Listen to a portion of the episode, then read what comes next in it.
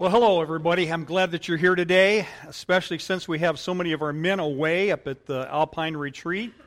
Um, Scott, as you lead our closing prayer this morning, if you remember them as they're coming down the mountain today, that they'll have safe travels.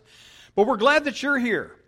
And if you'll take out your outline from your bulletin this morning, we'll get into today's message. We're asking the question this morning, do you see anything? We're going to look at a miracle today where, well, it's the first time in the Bible that Jesus does a miracle sort of halfway. And the man needed a second touch to see clearly. How many of you need to see clearly today and you need a second touch? Ah, there's a bunch of us, I know. And so, open to Mark chapter eight, twenty-two to twenty-six. Uh, did you know the concept, at least for contact lenses, goes all the way back to the year fifteen oh eight? Leonardo da Vinci came up with the concept, con, uh, the concept for contacts.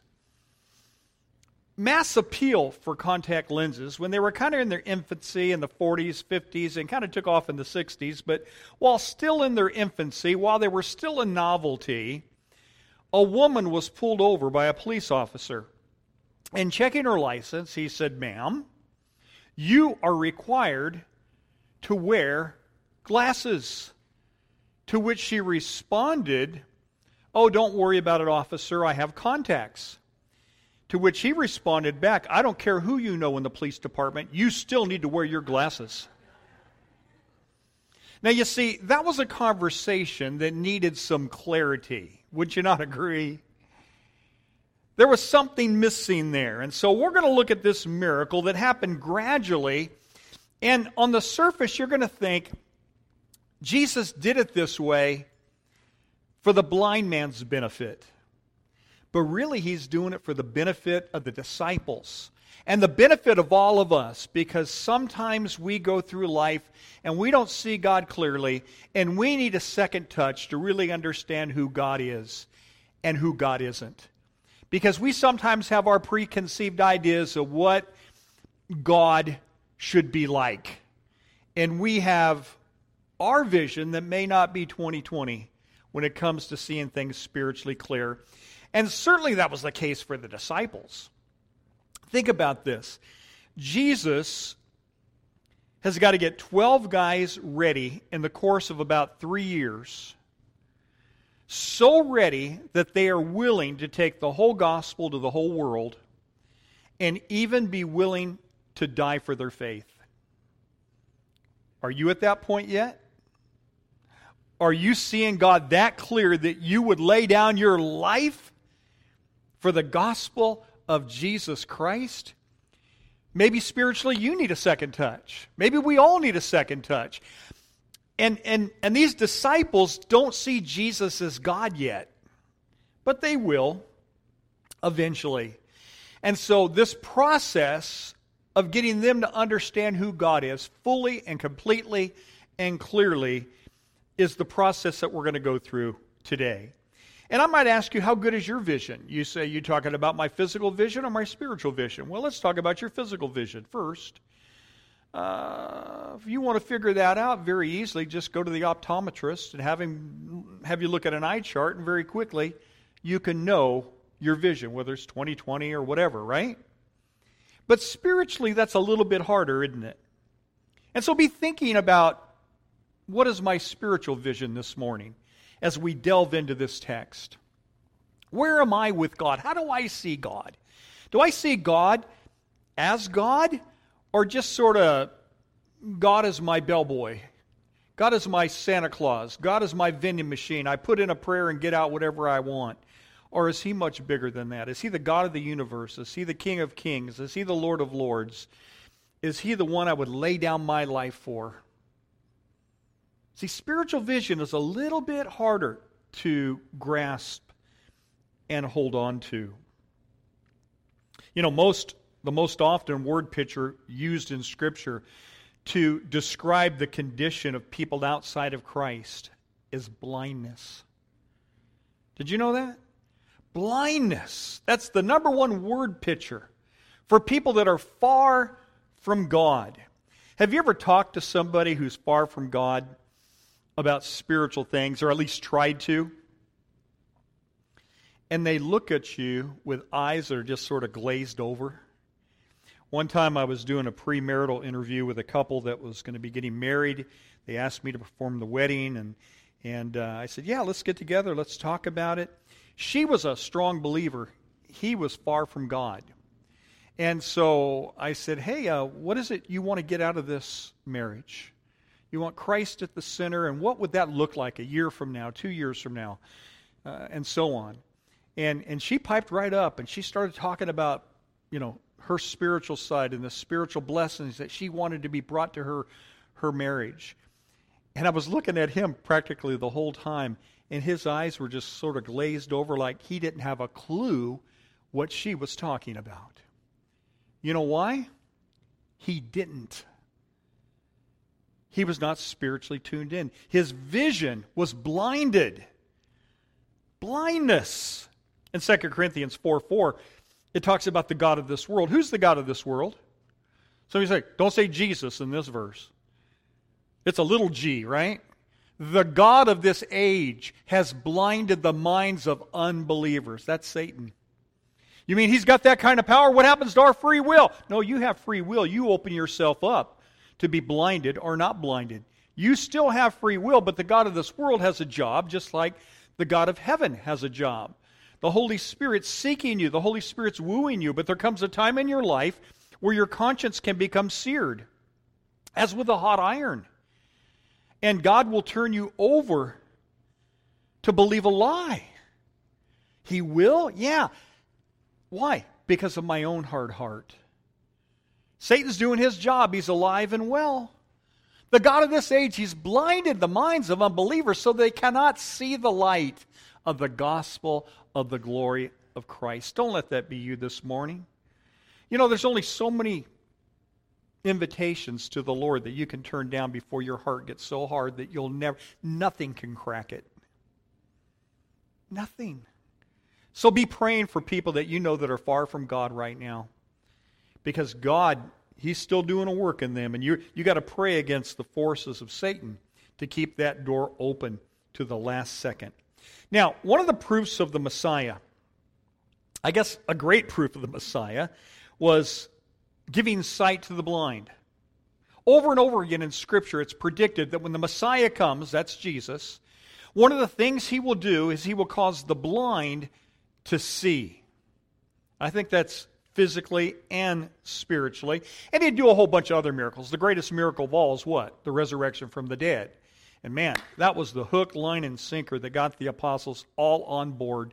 And they said, I don't care what they do to me, I'm going to follow Jesus because I see Him clearly. And they did the work. This blindness thing, this miracle thing, was predicted by Isaiah the prophet. Now, Luke records this event, but Jesus is about to read from a prophet that lived maybe, you know, seven, eight hundred years earlier. Uh, Jesus returned to Galilee. Where's Galilee? Remember, that's up in the north. Jerusalem's down here in the south, about a hundred-mile journey, like from here to San Diego. Jesus returned to Galilee in the power of the Spirit, and news about Him spread throughout the whole countryside. So Jesus is moving north. He's doing miracle after miracle, and everybody hears about this guy named Jesus. He taught in their synagogues. Whose synagogues? The people there at Nazareth. Everyone praised Him. He went to Nazareth. Now, why is that significant? What, what do you know about Nazareth and Jesus? That's not where He was born. He was born where? In Bethlehem of Judea. But where was He raised? In Nazareth. Where did He go to synagogue? That's all that church means. He went to church in Nazareth. And now he's all grown up. He's thirty years of age. That's the age of a rabbi. And now he's going to go preach in his own hometown. But most of the people don't recognize him. Jesus was a popular name. And so, hey, this rabbi named Jesus is in town. We got a guest rabbi. Let's give him the pulpit that day. And that's exactly what Jesus does. He takes, oh, hey, I'll preach, no matter. Yeah, problem, no problem. And everyone prays, whoa! Great sermon. And so he went into the synagogue, as was his custom. He was he's a regular church attender, all right? What's the next verse say? And he stood up to read. The scroll of the prophet Isaiah was handed to him. See, they they preached in order. And the scrolls would be kept in a sacred place. And the scroll that they pulled out on that Sabbath day and handed to Jesus was this passage of Scripture. Wasn't it lucky that this was the passage of Scripture that Jesus was given to preach on that day? Yeah, if you spell luck, G O D, right? See, God's hand is all over this. I hope you see it. Unrolling it, no, notice, the scroll of the prophet Isaiah was handed to him. Unrolling it, he found the place where it is written, the Spirit of the Lord is upon, what's the next word? Me. Who's the me? Because he has pronounced me, who's the me, to preach good news to the poor.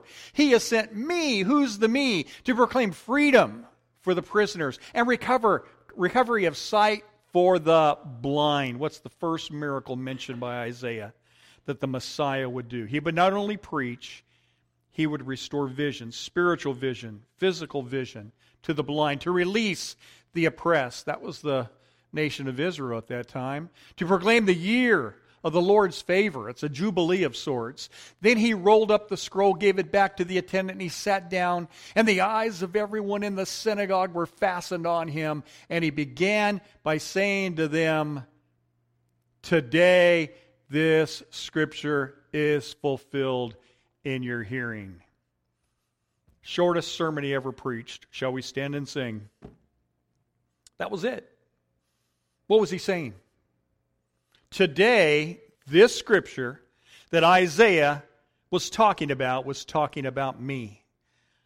I'm the Messiah you're looking for.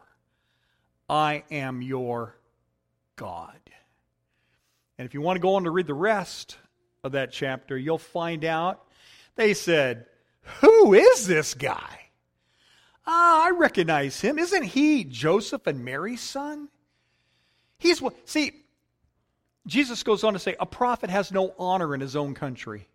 Have you found that to be true? In your own family, maybe you arise to, you know, some height of grandeur, but your own family doesn't really think much about that. Well, his own hometown didn't think much about that. And Jesus couldn't do many mighty works there. And he started to leave, and on his way out of town, they were so angry and so upset, they wanted to throw him off a cliff and kill him. And he just kind of walks through the crowd. That's the way that story ends.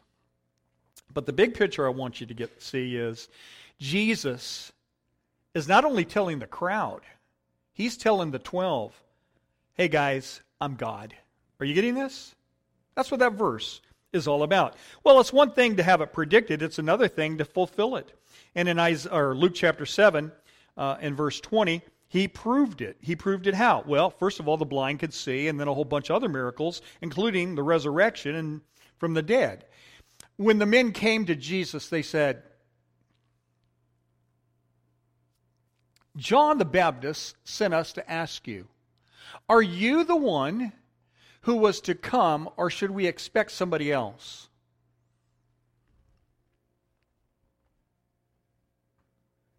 At that very time, Jesus cured many who had diseases, sickness, and evil spirits. And he gave sight to many who were, what's the next word? Blind. Are you getting this? Sometimes spiritually we need a second touch. John the Baptist, who was he? He was Jesus' cousin. He was the prophet who was sent to make straight the way of the Lord. In other words, he was to announce Jesus is coming, the Messiah is coming, God is coming to earth, and he did his job well. But you know where he's at right now? He's rotting away in a prison. Herod has him in prison. Prison will do funny things to your mind. And he's beginning to wonder, hmm, is Jesus really the Messiah? Has your life ever been so messed up? Maybe in debt, maybe your health, maybe your marriage, maybe your kids have just disappointed you to the point of heartbreak. Maybe you were in a, like Houston, a hurricane, or Mexico, a, a, an earthquake, in your life right now, you just don't feel like God's present. And you're asking, is there really a God? Is Jesus really Lord if my life is this messed up? Well, that's where John the Baptist is at. And the Bible says he was the greatest man of his day. So don't feel so bad when you have some doubts. John's having some doubts.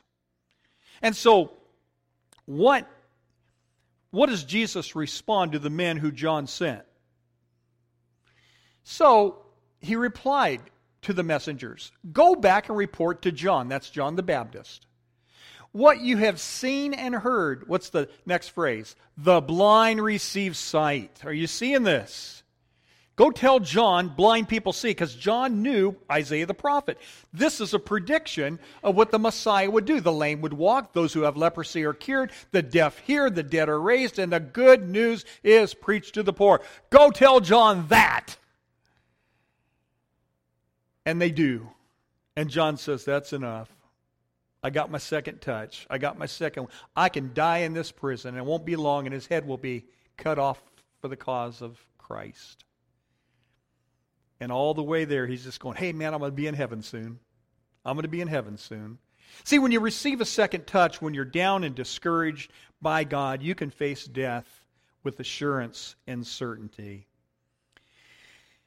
But then there's that spiritual blindness. Spiritual blindness, um, it really equals a lack of spiritual perception. And, and let me give you kind of the background leading up to this next question that Jesus asked the disciples. He had just fed the four thousand, and then he fed the five thousand, and even got the disciples involved in helping with that miracle. And then when they leave, the, the disciples are, are warned by Jesus to beware of the yeast of the Pharisees.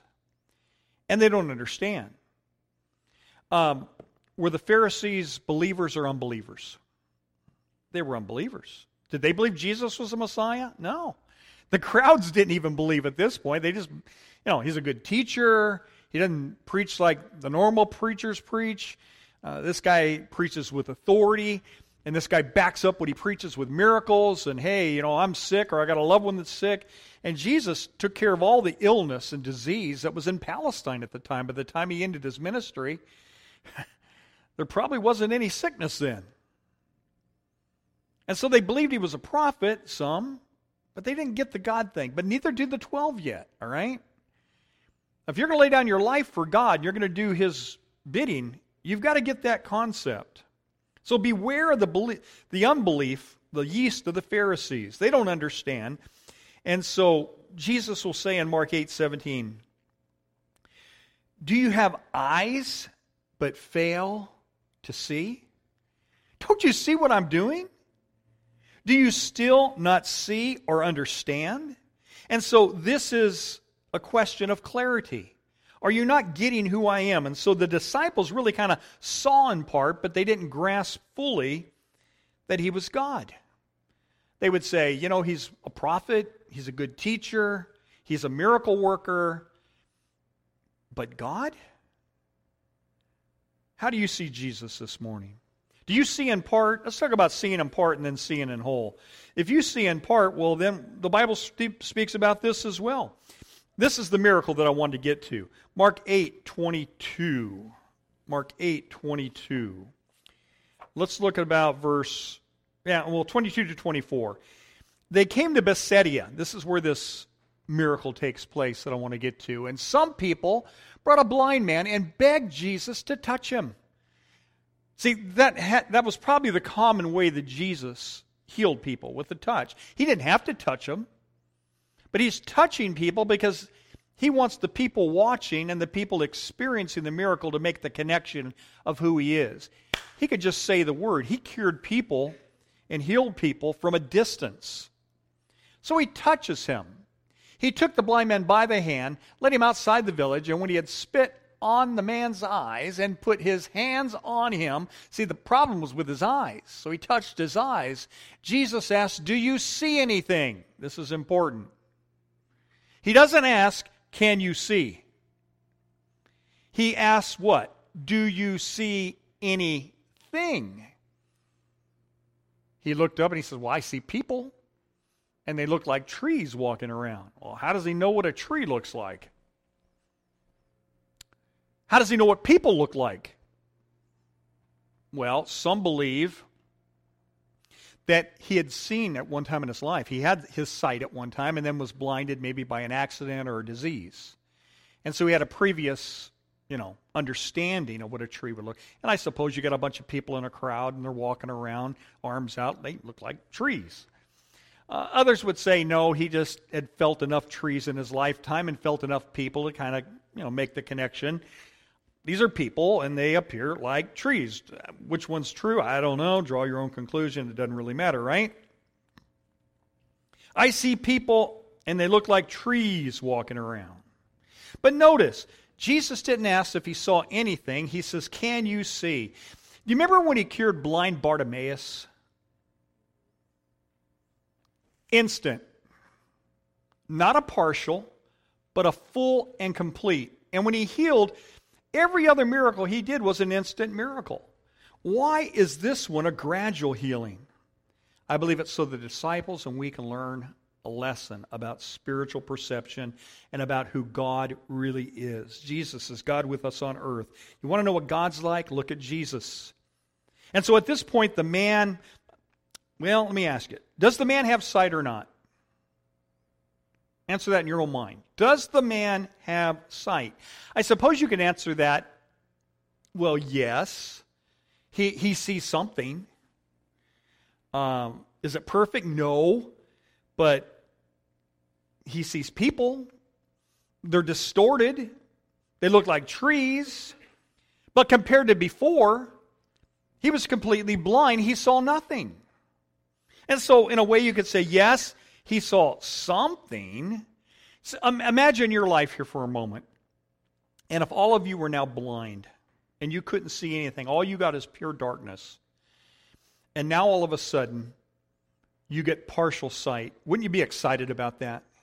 Wouldn't that, wouldn't your heart start to beat fast? Wow, this is great. This is terrific. But now Jesus pushes him a little and he's questioning him a little bit more. Can you see anything? And and and and maybe the temptation might be, if I got a partial miracle and I couldn't see anything and I go, oh man, I don't want to lose this. I don't want to answer the question wrong. You know, I might just take my blessing and run. It's kind of like if you ever watch those game shows where you win a prize, maybe, you know, and it's a pretty nice prize. It's in the box on the floor. You know, they pick up the box and it's a nice prize. You go, wow, look at that, I got this nice prize. And then the host of the game show, what does he do? He says, do you want to risk the prize and go for what's behind door number two? And you go, oh, I don't know. This is a pretty good prize. Do I, do I think I just might take this and run. Partial blessing. Okay, that's what you want to do, fine. But let me show you what you could have won. And they open it up, and it's a, a new car, right? And now he's going, oh, man, if I had just risked it, if I had just gone for it, if I had just hung in there. Aren't you glad this guy hung in there? And he just take his blessing and run. Jesus asked him a question. He stayed, and he answered it. I, I see something. I see people, but they don't look right. They look like trees. I don't see with clarity. And the disciples were like that. And you and I are like that from time to time. We don't always see God clearly, do we? Especially when we're going through a bummer.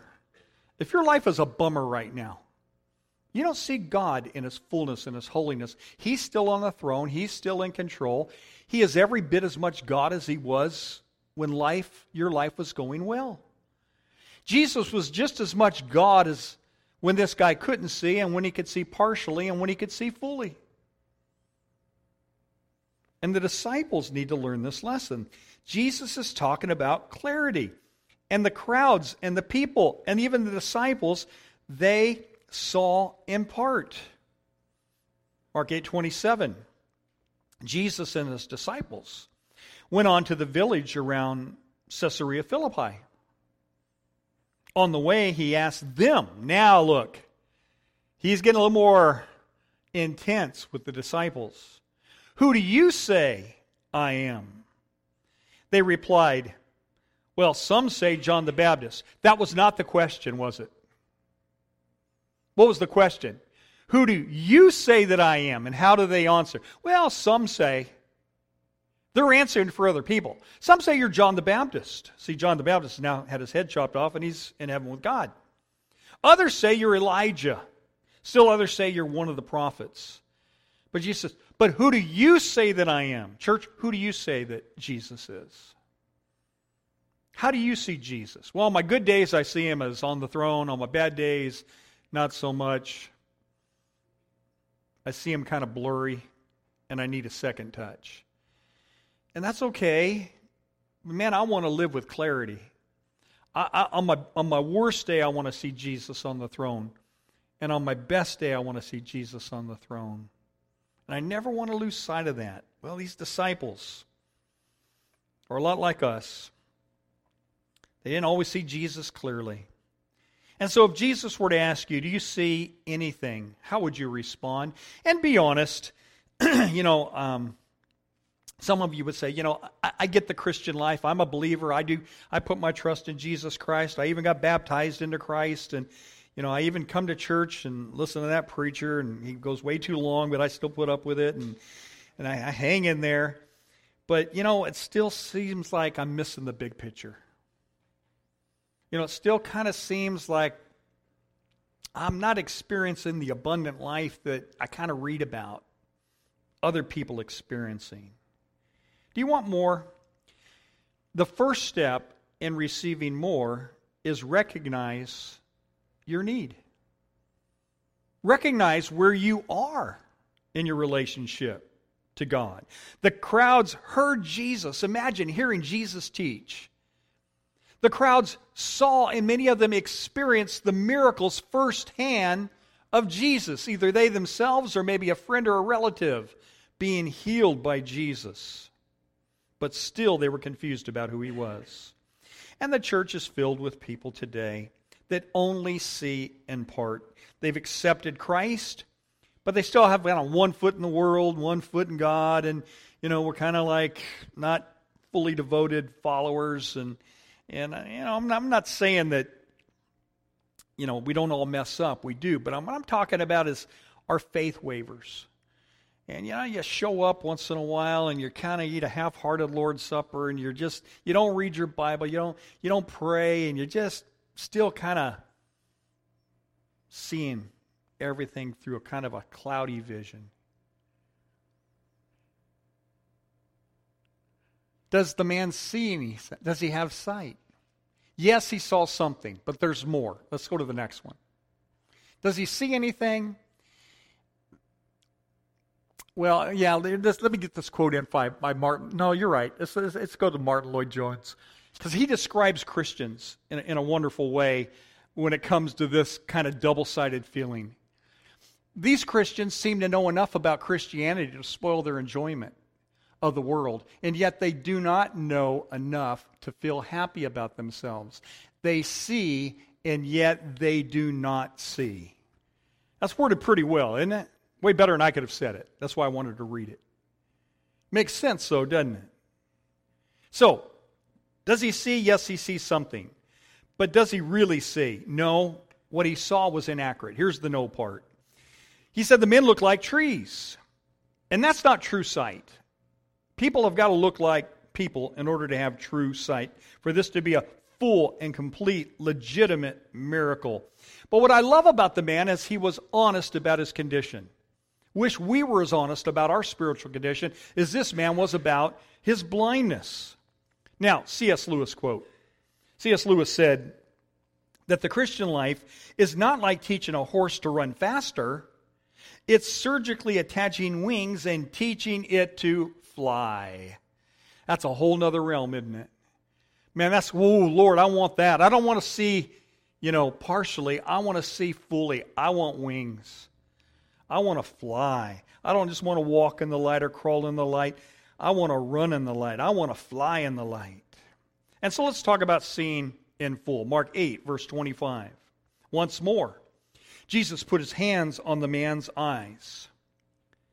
Then his eyes were opened. This is the second touch that we're talking about this morning. His sight was restored, and he saw everything how? What's the next word? Clearly. What's the next word? Clearly. See, by you saying that, I don't have to turn around and know that I'm on the right page, all right?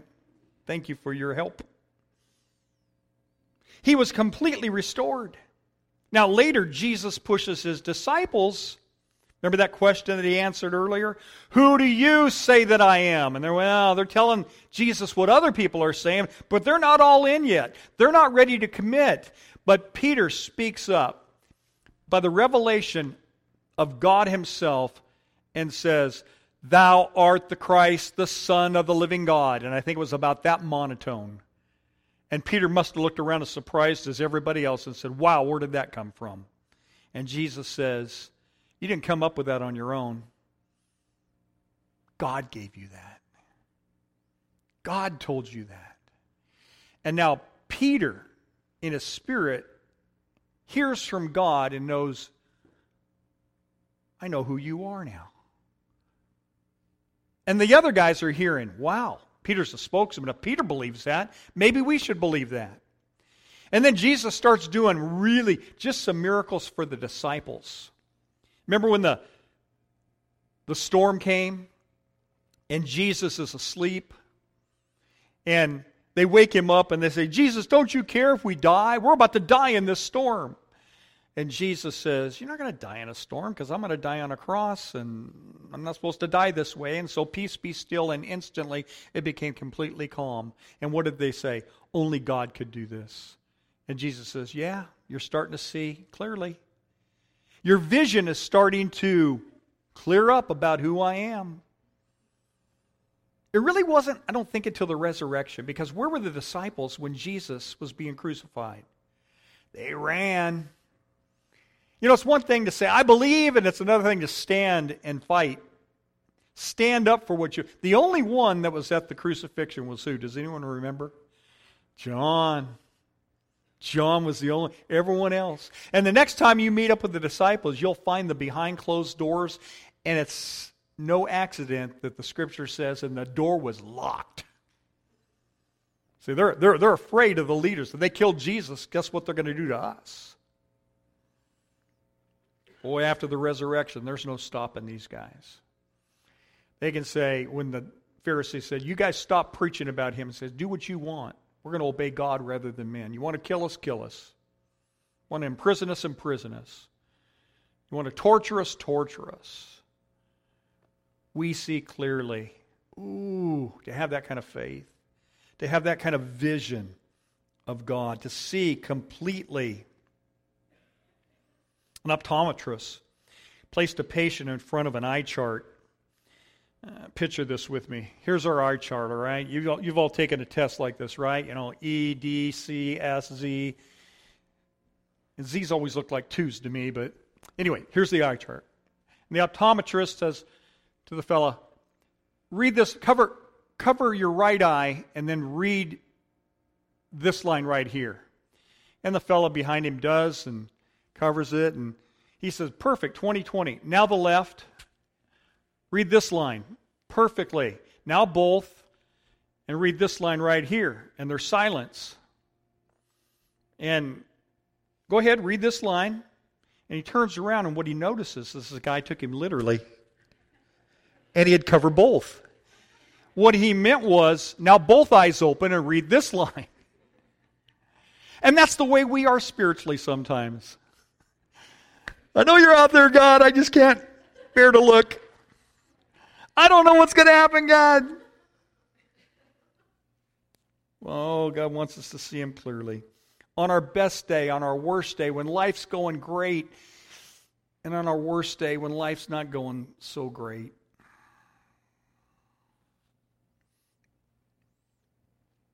Now,